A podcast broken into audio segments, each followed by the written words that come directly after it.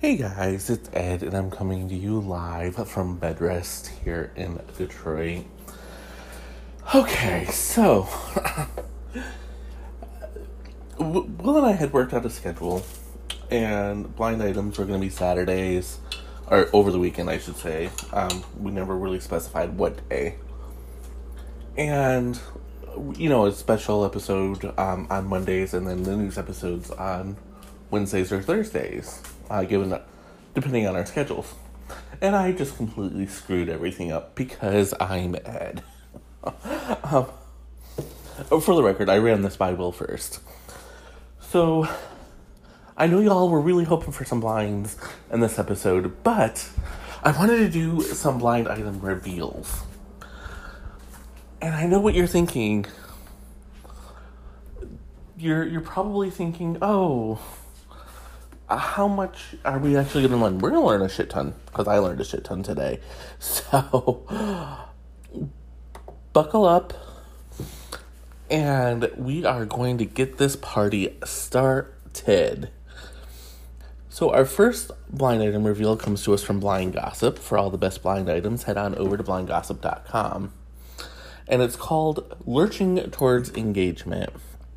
And it says, uh, this singer just makes one bad decision after another and lurches from one relationship to another in the process. When she was dating that other celebrity who treated her horribly, by the way, she always talked about getting engaged to him.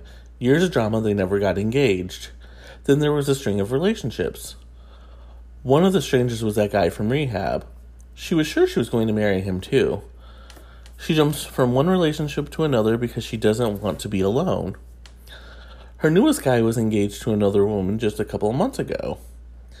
Yet she told yet she has told friends that she is sure that she will be marching down the aisle with him soon.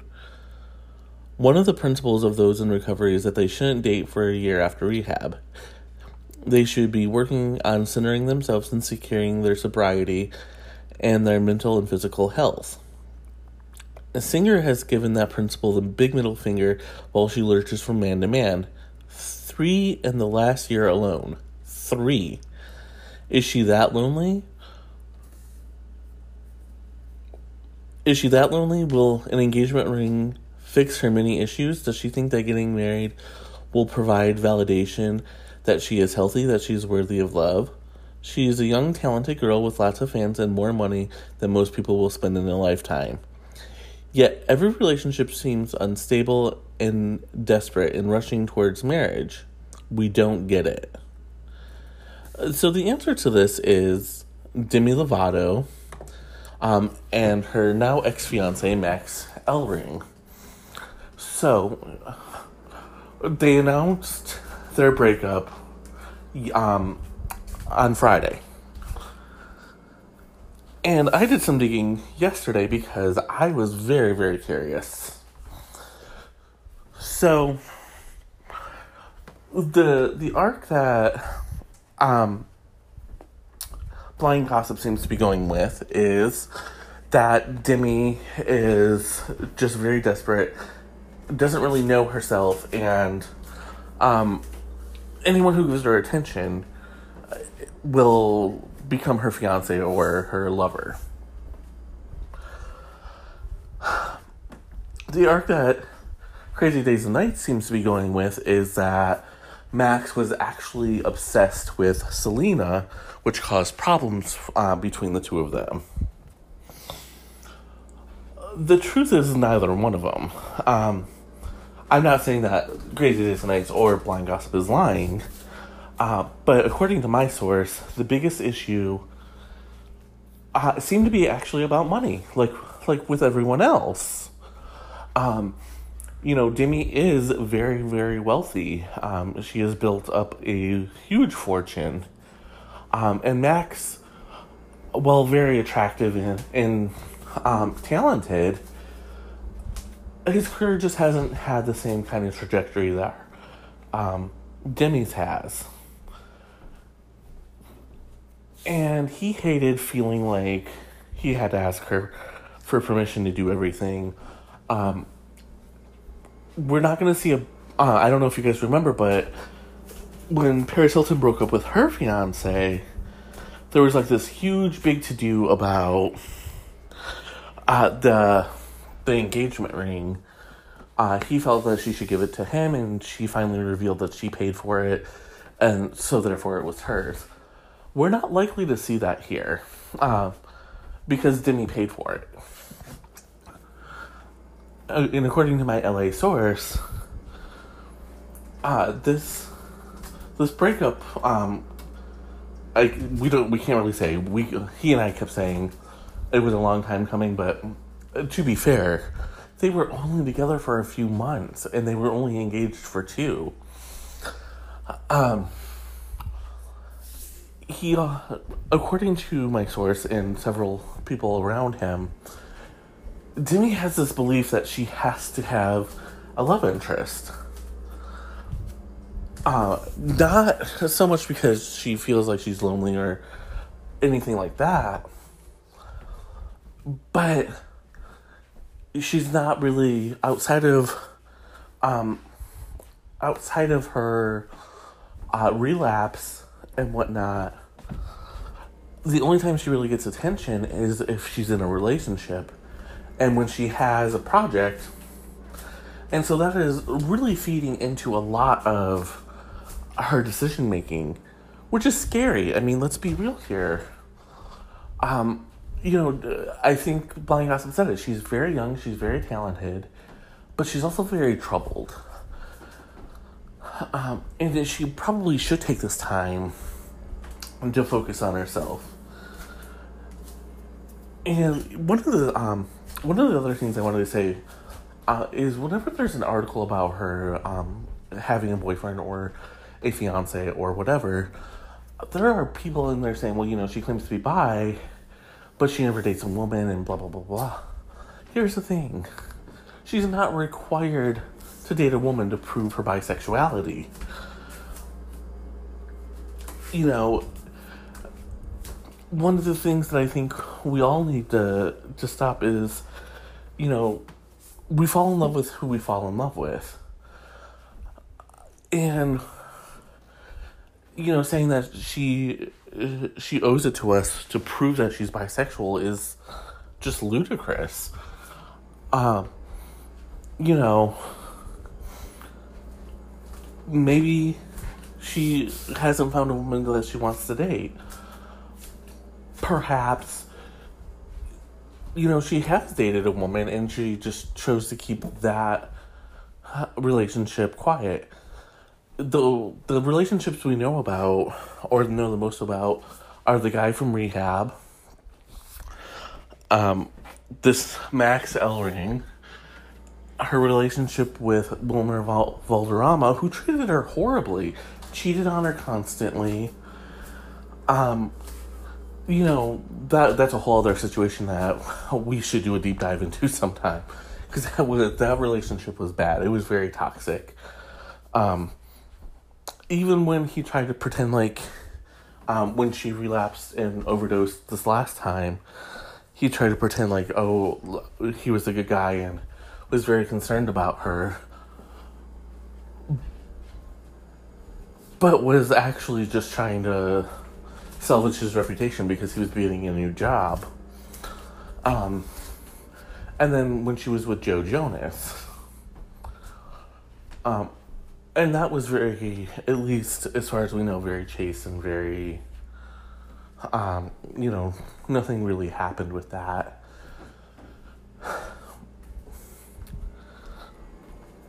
So, I think, I do think that Blind Gossip is right, and that um, she does need to um, take a step back and focus on on herself and her in those issues. But let's not shame someone for dating, and you know, let's also wait to see what really happened um, with the breakup. Demi is known for oversharing, so there's definitely a possibility um, that we're going to hear the full story. Um,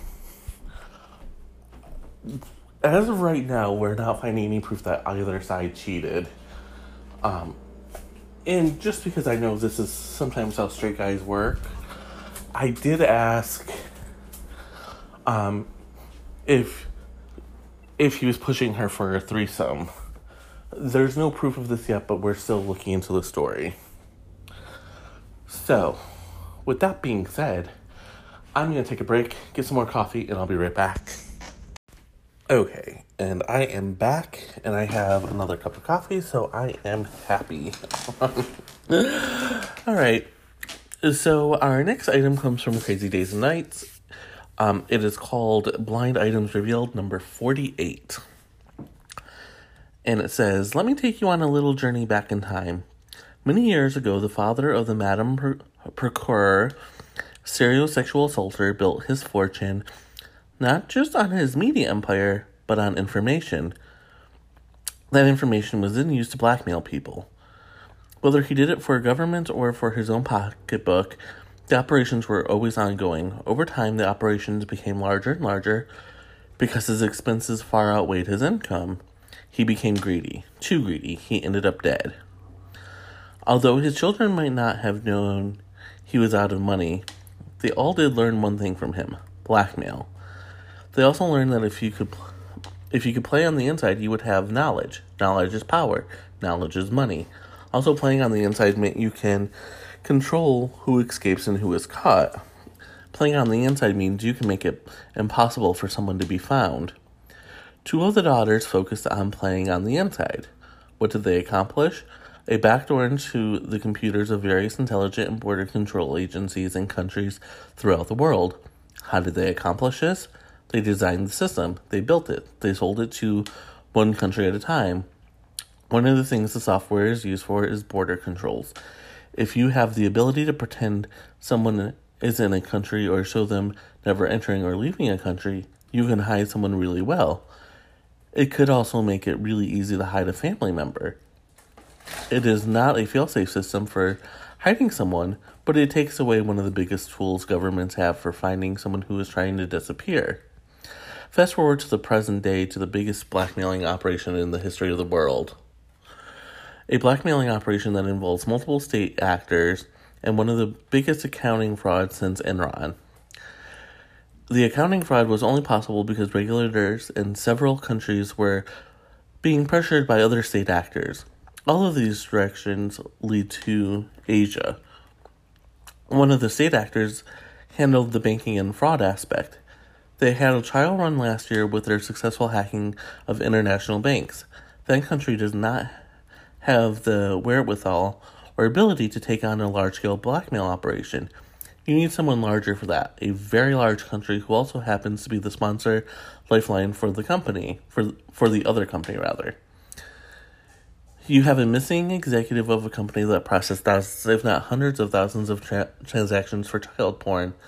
The executive has all the information of who produced it, distributed it, and consumed it through these financial transactions. Meanwhile, why not steal money from why not steal money while they were at it and cover that up too?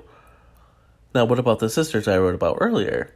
The ability to manipulate where someone went and where someone is going. The executive supposedly flew into, into a Southeast Asian country, at least according to the immigration arrival records and the country's computer system. However, he is not on any video, nor remember him, no one remembers him on the flight. The next day, he supposedly leaves for the country behind all of this, but there were no flights to that country at that time that correspond with the immigration records. It sure makes it a lot easier to hide when you have someone on the inside. The answer is Robert Maxwell, uh, Ghislaine Maxwell, Isabel and Christine Maxwell, uh, Chiliad, Wirecard, North Korea, China, and Jan Marsalek. Now, uh, I, I call her Ghislaine. I know that's not how you say her name. Um, but this is typically Will's area of expertise. Like, I vaguely remember hearing about the banks being hacked last year. Um, but again, I you know I focus more on the celebrity side. Will focuses more on on the political side of things. Um, But it's really funny because, you know, I'm not a big conspiracy theorist. Um, like I, I like reading them. They're fun and they're sometimes they'll like spark an idea for a story or something. But um, as a whole, I'm just not really a huge fan of this. Like, uh, they don't always make sense to me. But I remember reading one and I was kind of like, huh, okay. So, uh, basically, what this theory said was that when Donald Trump wished um, um, Maxwell well, it was code to her telling her not to worry about things, that she was going to be okay. Now, of course, you know, someone will argue, well, you know, that's on the surface. But if you actually look, he said, I wish her well. So he wasn't talking directly to her. Um, but the theory goes a little bit further and says that, you know, because they were friends and because they know each other, she has blackmail on him. So when I read this blind item, I I was really intrigued because you know, like it's very very clear um, that Donald Trump will distance himself from anyone involved in a scandal or who could tarnish um, his reputation. And y'all are going to yell at me for saying that, but it's true. Um, last year we talked about how he distanced himself from Jeffrey Epstein after calling calling him his best friend. So, um, what I'm saying here is, it's very shocking to me that Trump has not distanced himself from her. Maybe he realizes it's not working. Um, but I think that's giving him too much credit for being smart. Um, what the theory said, though, is that she has some really good blackmail on him. And he knows if he turns on her, his ass is grass, basically. Now, we know for a fact that he has been accused of raping 13 and 14 year old girls. It's on record there are lawsuits pending against him uh, with these accusations. So, with that being said, it would not be shocking to me to learn that there is um, video or photographic evidence that he likes his uh, female partners to be younger. Now, and I promise Will I would say this because, you know, legal purposes.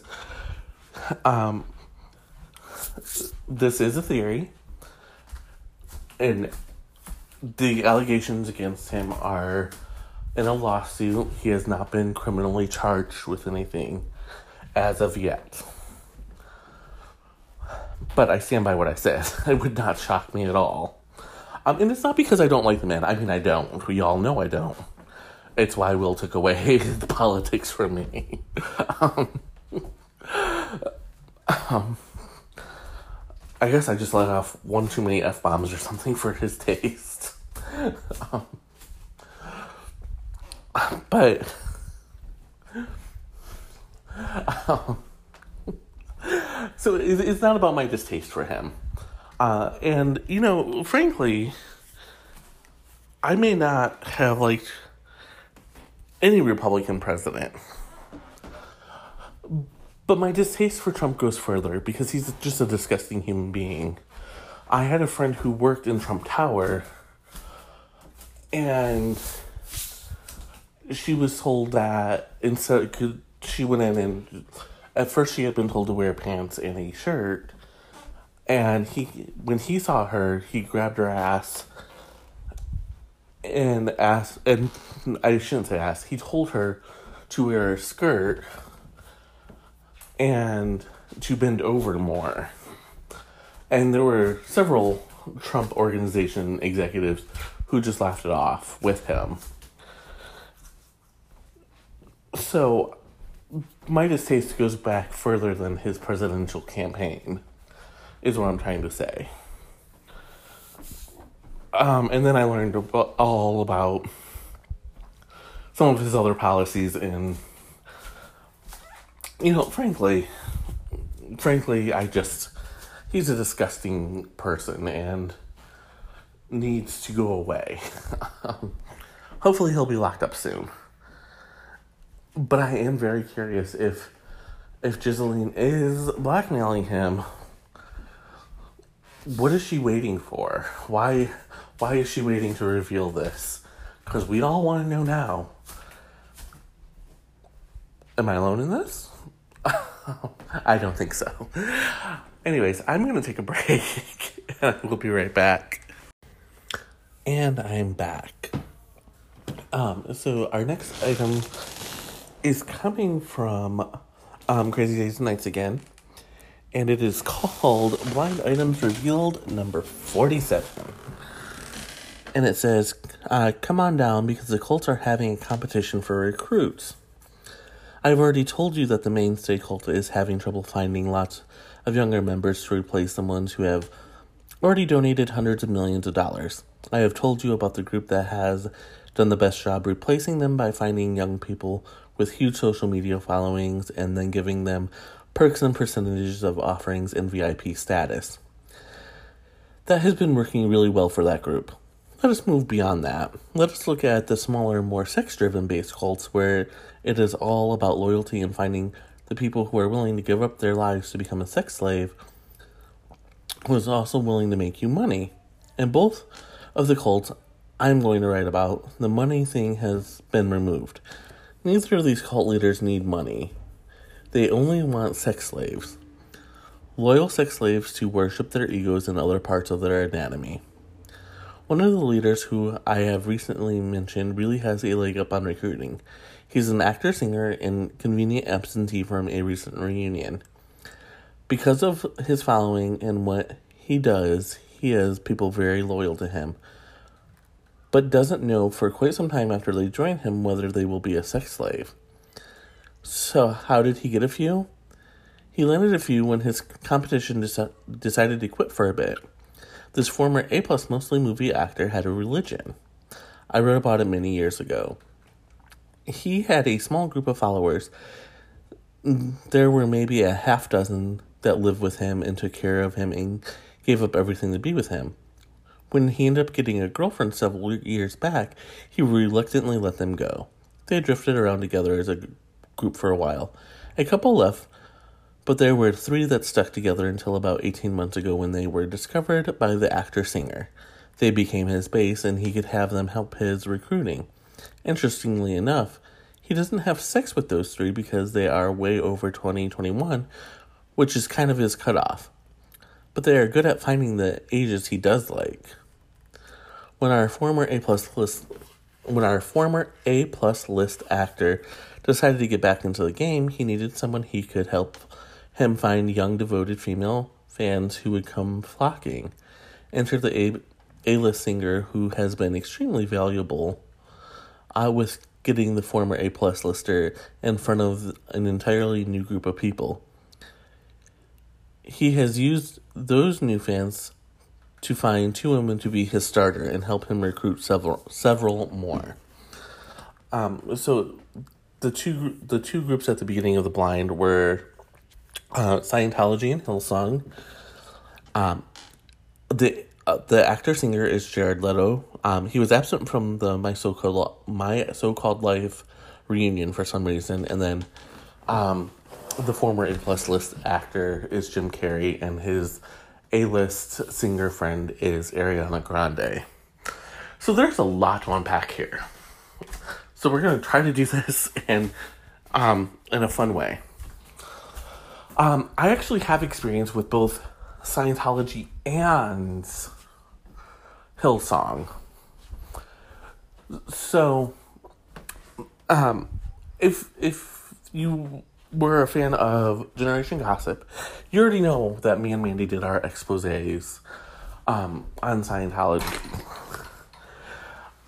Um, uh, and we talked actually extensively about uh, basically if you couldn't pay, the leaders would have sex with you, and that would be kind of your payment, or at least defer your payment for uh, for a while.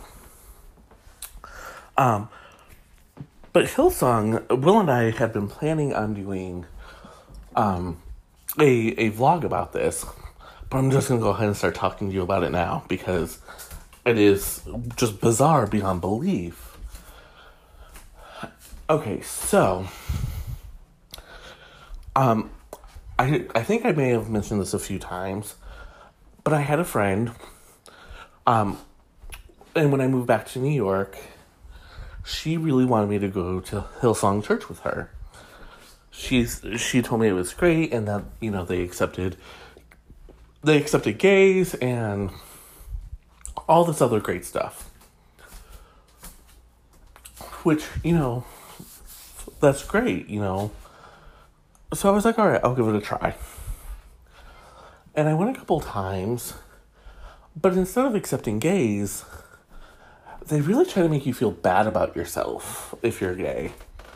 Um, telling you that while God loves you, you're still a sinner and you're still going to hell unless you don't love somebody and you just stay celibate for your entire life.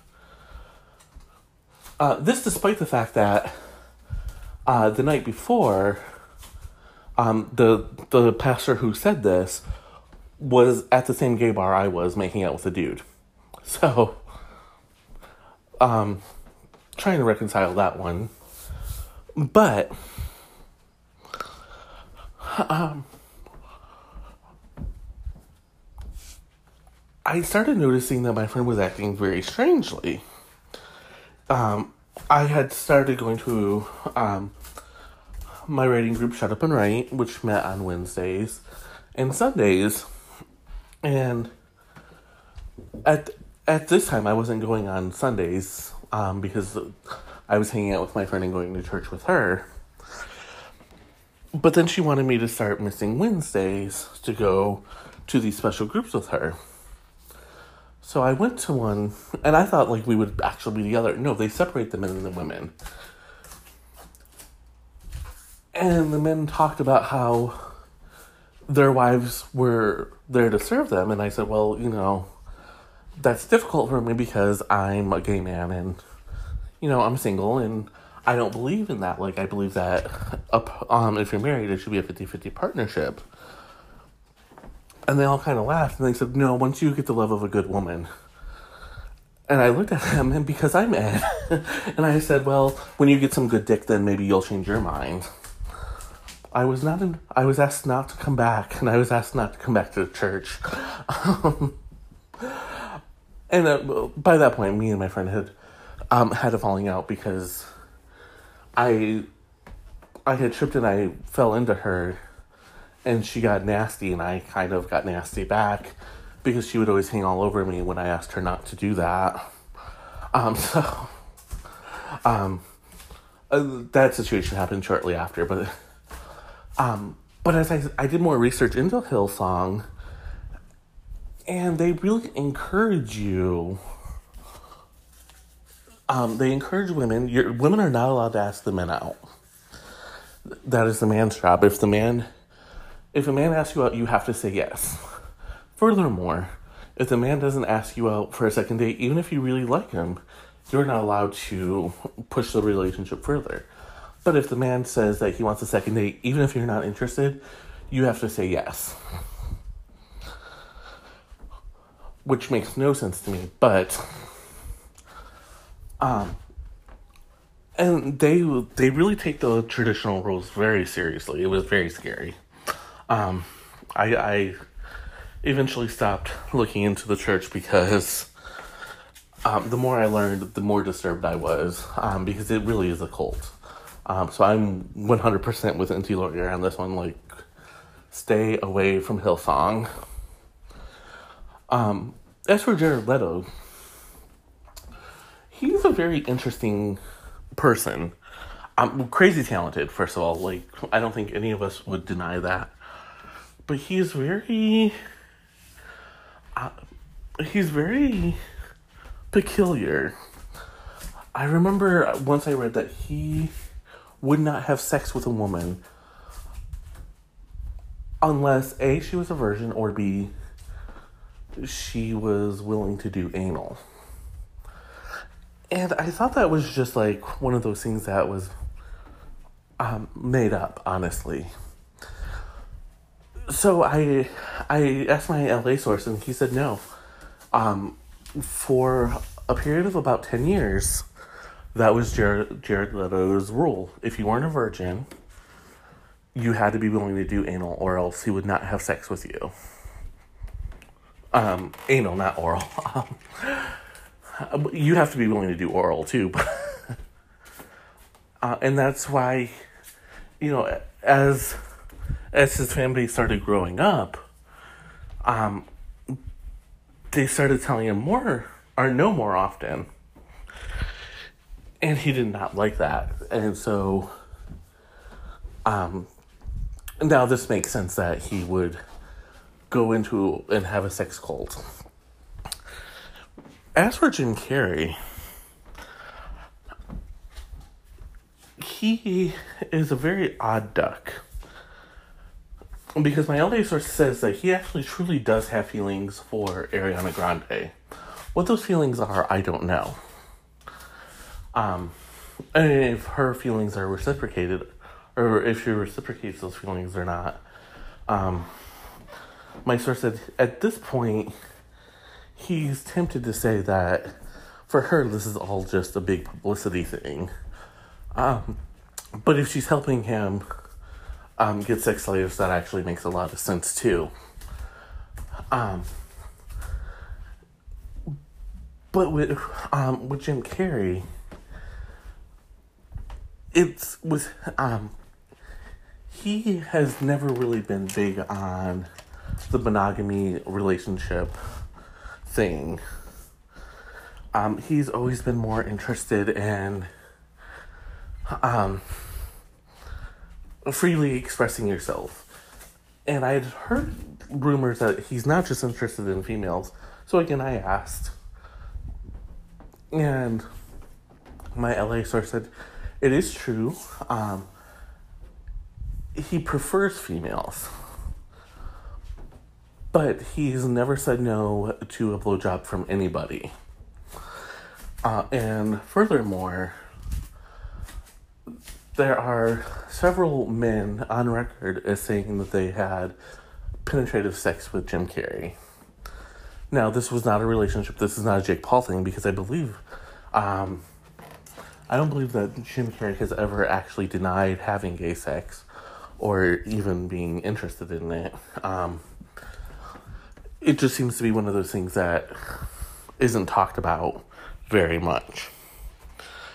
So, um, if I hear any more about this story, of course, I'll bring it to you, um, either about Jim Carrey um, or Jared Leto, and of course, um, we will eventually bring you the full Hillsong deep dive at some point.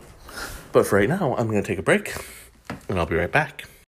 And I'm back. So, uh, for this reveal, we're going to do things a little bit differently. Um, there are four blind items that are um, somehow related. And we're going to, um, I'm going to read them all and then I'm going to reveal them all one by one. And we'll have a discussion like we always do. Um, uh, so, the, really, the only difference is uh, instead of one blind item, you're going to get four blind items revealed in this one. So um, bear with me. I've never done this format before. So, um, so number one, this housewife, quote unquote, friend was the person offered up by a Los, by a Los Angeles mobster back in the day when he needed when he needed someone for a threesome. She would do anything for him because he provided her uh, Coke for free and she was a huge addict. One of the best friends, uh, this is number two.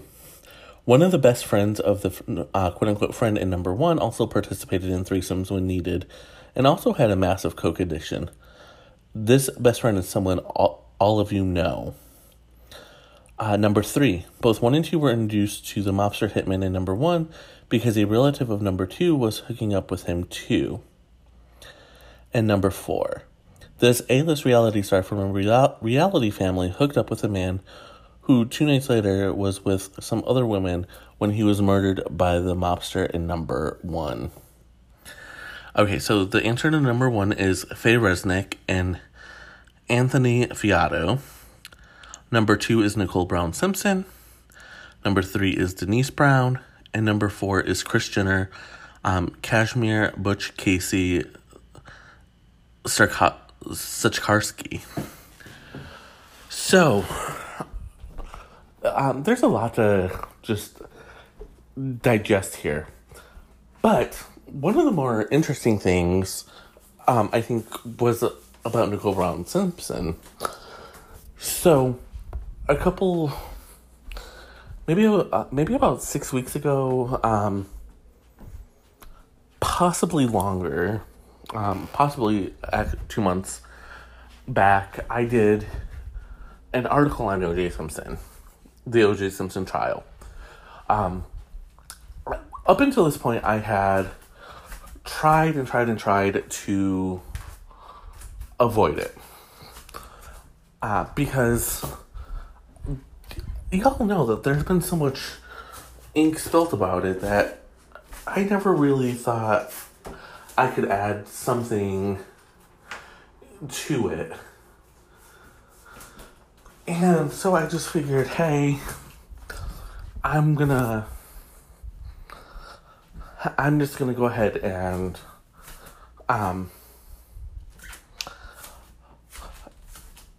no, I'm I'm gonna leave it. But then um fans and people kept asking me uh, to to do my take on it. So I researched and I found um I found what I thought was an interesting take.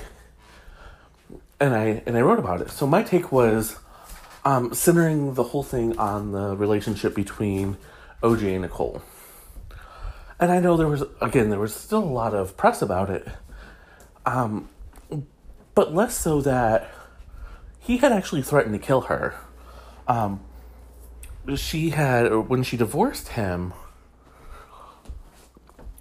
let's back up. So she, uh, he cheated on his first wife with her. I think that's pretty common knowledge they got married a few years later, uh, but it was not a happy marriage. Um, he was right after he married her. He was forced into re- um, retirement from football, and things were really tense between the two of them. Uh, he wanted her to act a certain way and do things for him, and she kind of was just. I don't think she was really into him, to be honest. That was not the feeling I got. Um.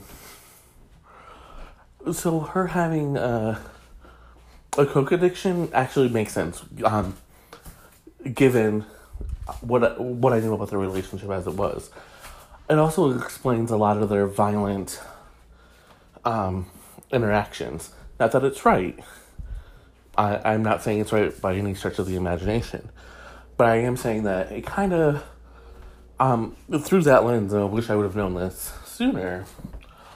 Um, if they were doing coke together, um, OJ's more explosive tendencies, um, do make sense, and if she was having threesomes with uh, mobsters, um, that does kind of uh, pretend to question uh, what is OJ really guilty?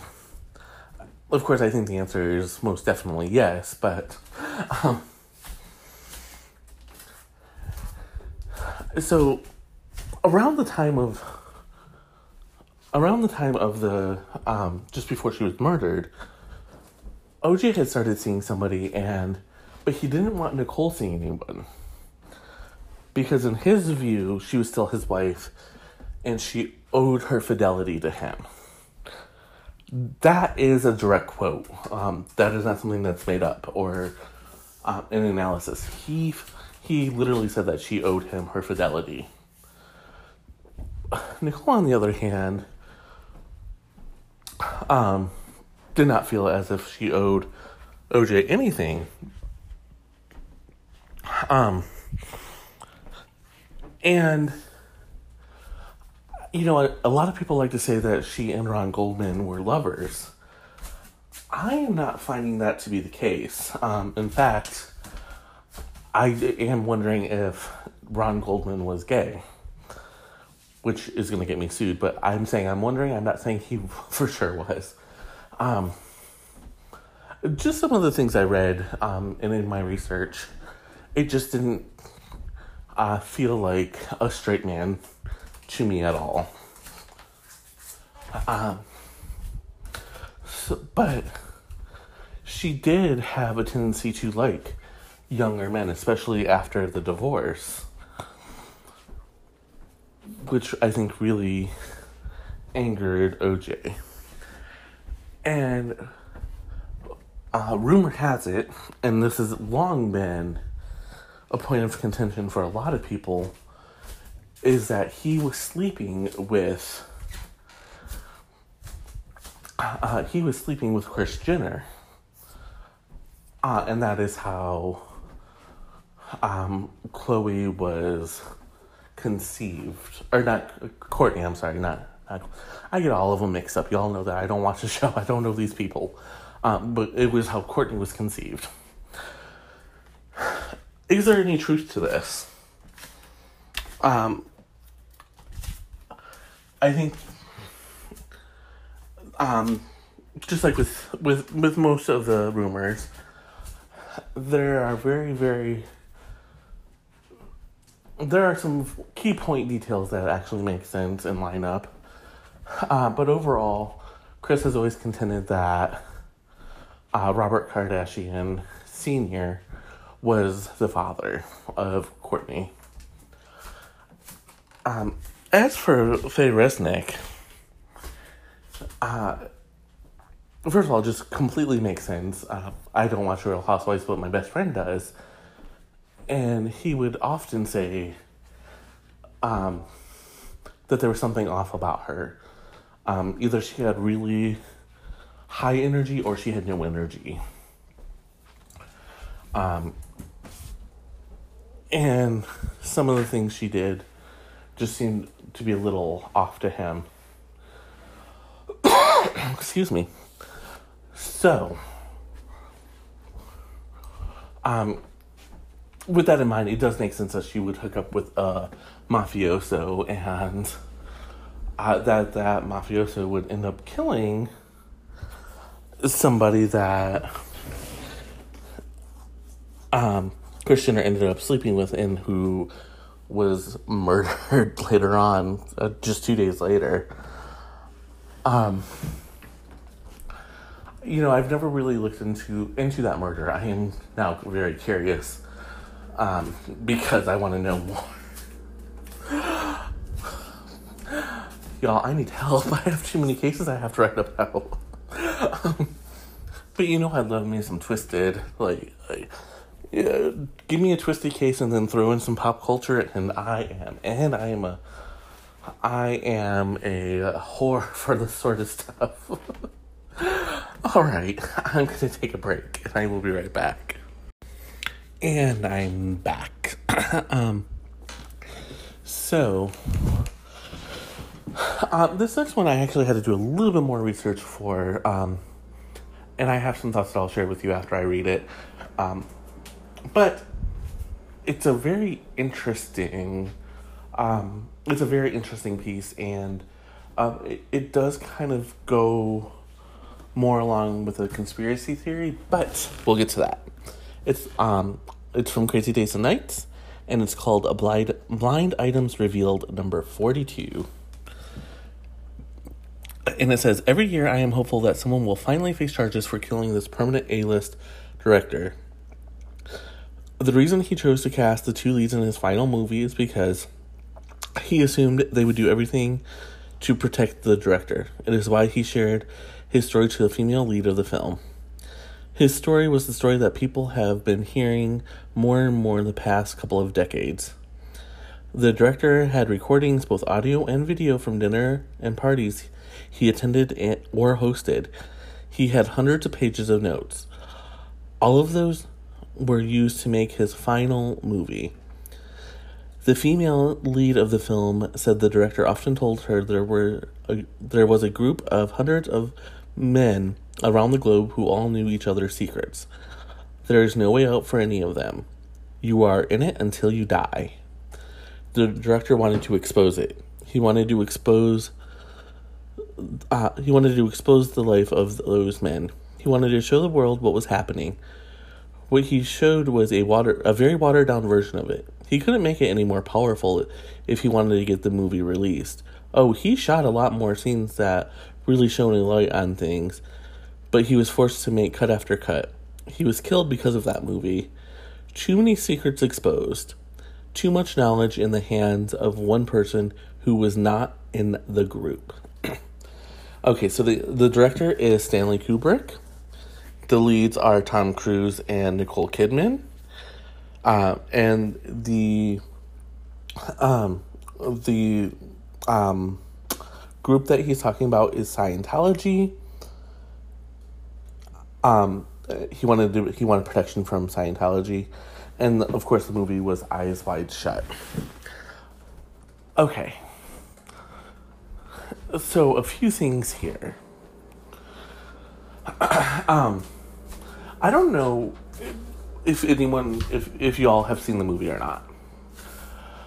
Um, I haven't seen it. I had um, the the screenplay for a while, and I don't know whatever happened to it. Um, but it is very graphic. And I'm let's just be honest. Teen Ed wanted to jump Tom Cruise's bones. All right. It's out there. like, oh, he was so handsome and so so dashing. Um but um now that y'all have that visual in your heads, you're welcome. Uh, I've always heard that making this movie was actually um, the catalyst for Tom Cruise and Nicole Kidman's divorce. Uh, that um, allegedly uh, Nicole Kidman was tired of walking in on her husband having sex with other men. Um, and that was one of the secrets. Uh, I don't remember if I've ever shared this with you guys, but a long, long time ago, um, just after I had launched Generation Gossip, I had someone, and and he had a lot of, um, he he actually provided me with a lot of evidence. Uh, but back then, I was a little bit afraid to go um, too hardcore into investigating things. Um, I gotta dig up the email now. Uh, but uh, uh, what this guy told me, and keep in mind, like, this was not someone I knew, he was not a friend. I hadn't networked because, again, I was just um, taking stories I read and that were verifiable and um, um, re- rewriting them with my own little snark. Um, which is completely different from what I do now, and I'm just snarky. no, I, I verify everything, but with this guy, um, what this guy told me was that uh, Tom Cruise had been in Florida and he was having an affair with a man. He, for whatever reason, Tom wanted to end the relationship. And the guy threatened to go to the tabloids. He was going to reveal everything, and there were pictures included. Scientology got word of it, broke into this guy's apartment, and stole everything. um, in or in an effort to stop him from revealing the Tom Cruise's deepest darkest secrets. So, and here's where it gets really, really good. Uh, David Misca- I can never say his name, um, the head of Scientology, started blackmailing Tom, and that's how that's why Tom Cruise ended up a Scientologist, and why, um, according to this guy, he stayed a Scientologist. So, with the evidence I've seen and um, hearing the story that Nicole was tired of walking around her husband with another man, I kind of believe it. Um, and then I read the plot of Eyes Wide Shut um, because again I had the book, but it's been it's been many many years since I actually read it. Um, so I wanted to before I did the segment, I wanted a refresher. And it you know, um, Tom Cruise's character finds out that his wife had contemplated an affair because she wasn't happy in their marriage, and he goes into this orgy. And Obstinate, I can't speak to y'all. so Stanley Kubrick had allegedly, um, based this on a short novel um, from the 1930s.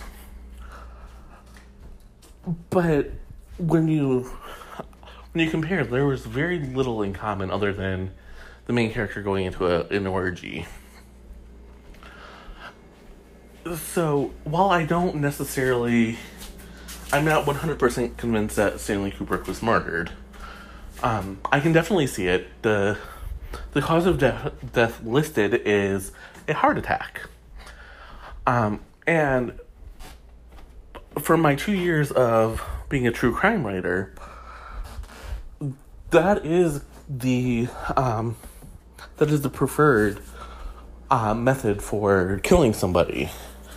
Um, whether you give them um, a higher dosage of their medicine or you poison them to induce a heart attack. Um, there does seem to be, um, excuse me, there does seem to be um, some commonality.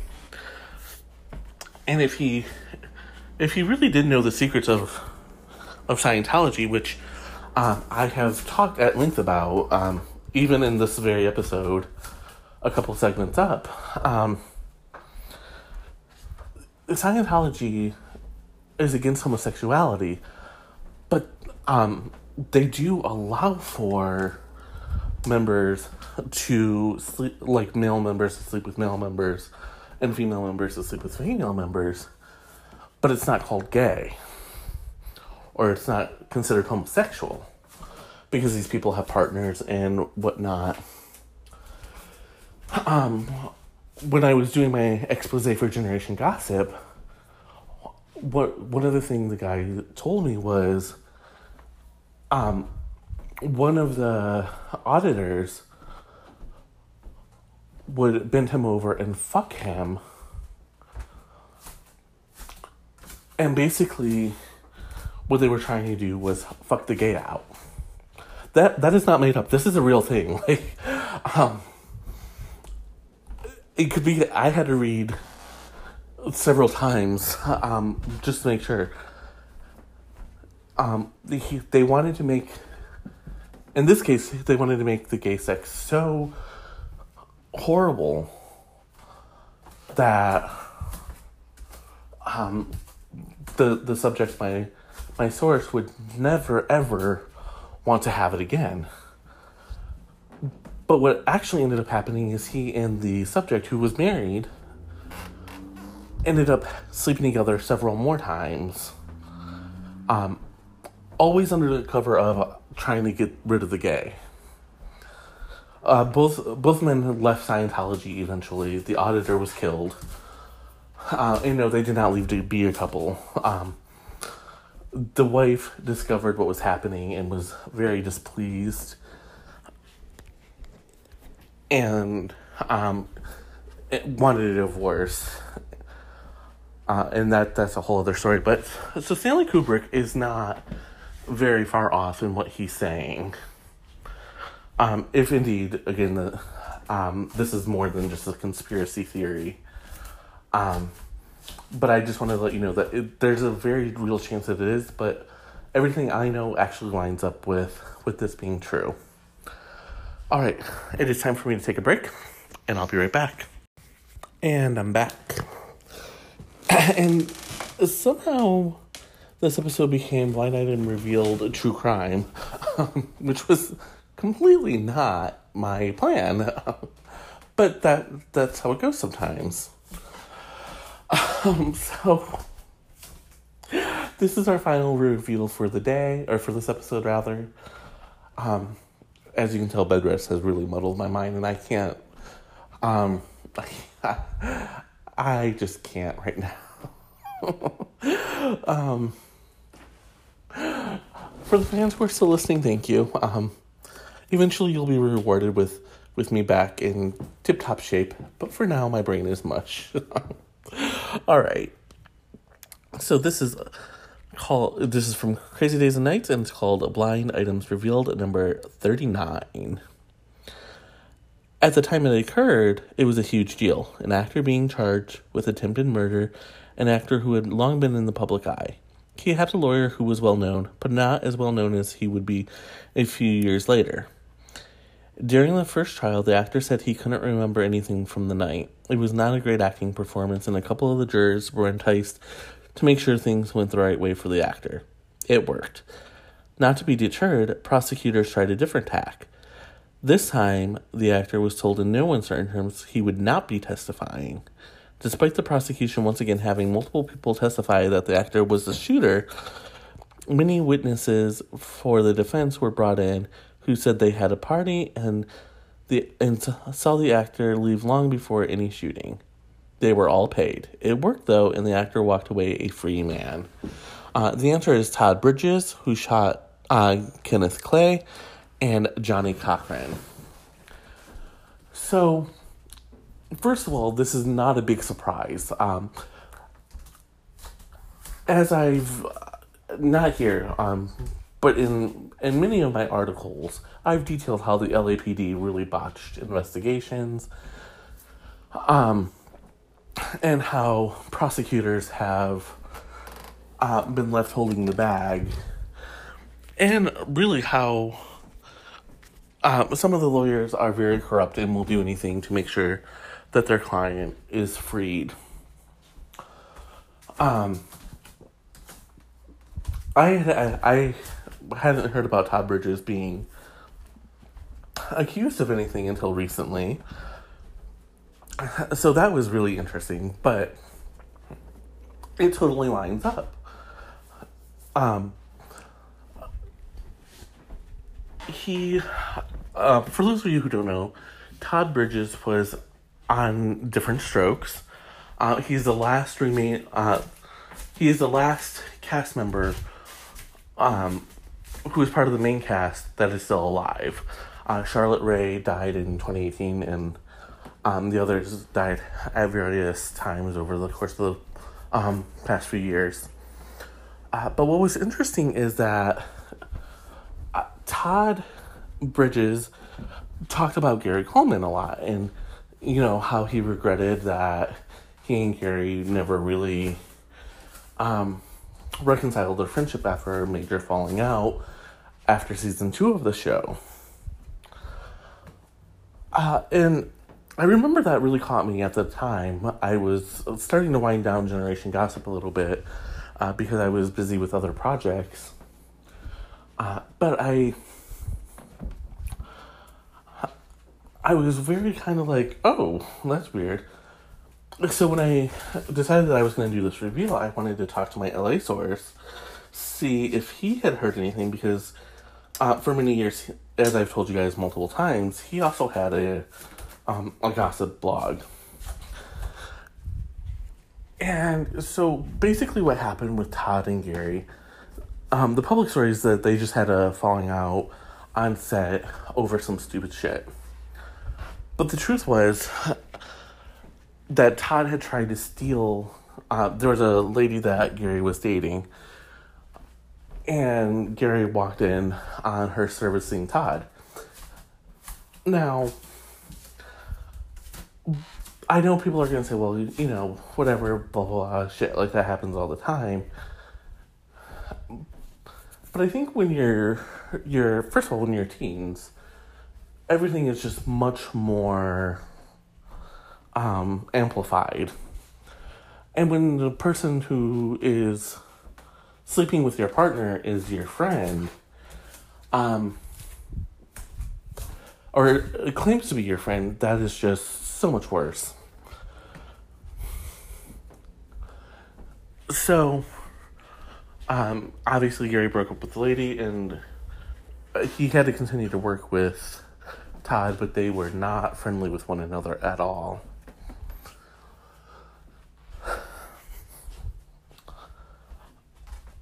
And Todd's shady behavior continued.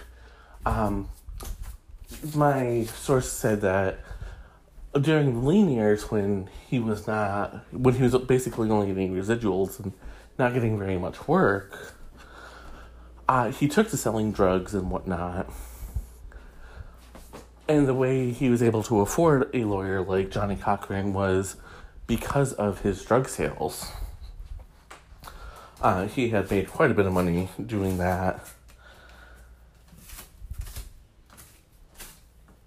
And much to the chagrin of everyone, um, when he shot um, Kenny Clayton, I'm sorry, Kenneth Clay, I, told you my, my brain is just not working today. Um, when he shot Kenneth Clay, um, it was over a drug. Um, allegedly, Kenneth owed Todd some money from some for some drugs that he sold him. So, um, you know, you get a fancy lawyer. Uh, even though you know you're guilty, you have to do something, and a mistrial is kind of the best case scenario because it means you've at least to the public, it shows that you may have convinced some people of your innocence. At the second trial, it was a little bit more dogged. The prosecution was out for blood. Um, and I have not heard 100%, um, but my my LA source said that he believes 100% that um, the prosecutors knew that jurors were paid off. They just couldn't prove it. Uh, and that that's why they went so hard. Um, because there are times when, you know, if there's a mistrial, people will reconvene and say, okay, well, you know, this isn't really worth it. Um, our resources would be best spent elsewhere. So when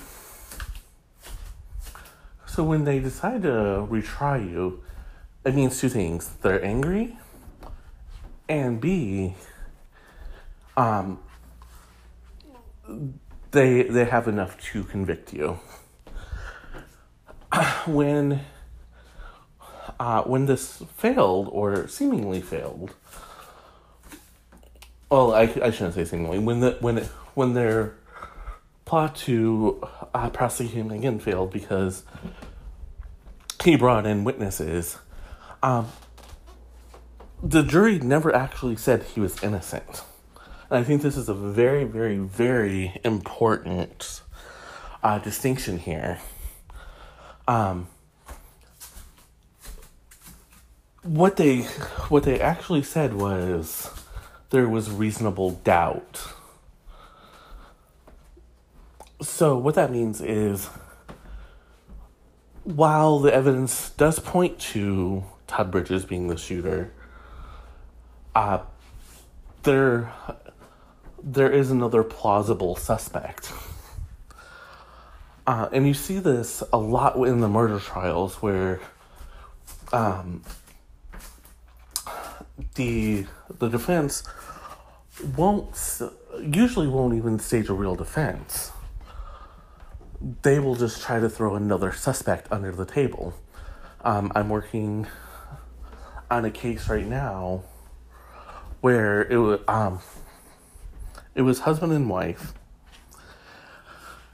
and, and they he cheated on her and um they had a pact where each would if one cheated on the other they would kill the person who um, was the interloper in their marriage basically.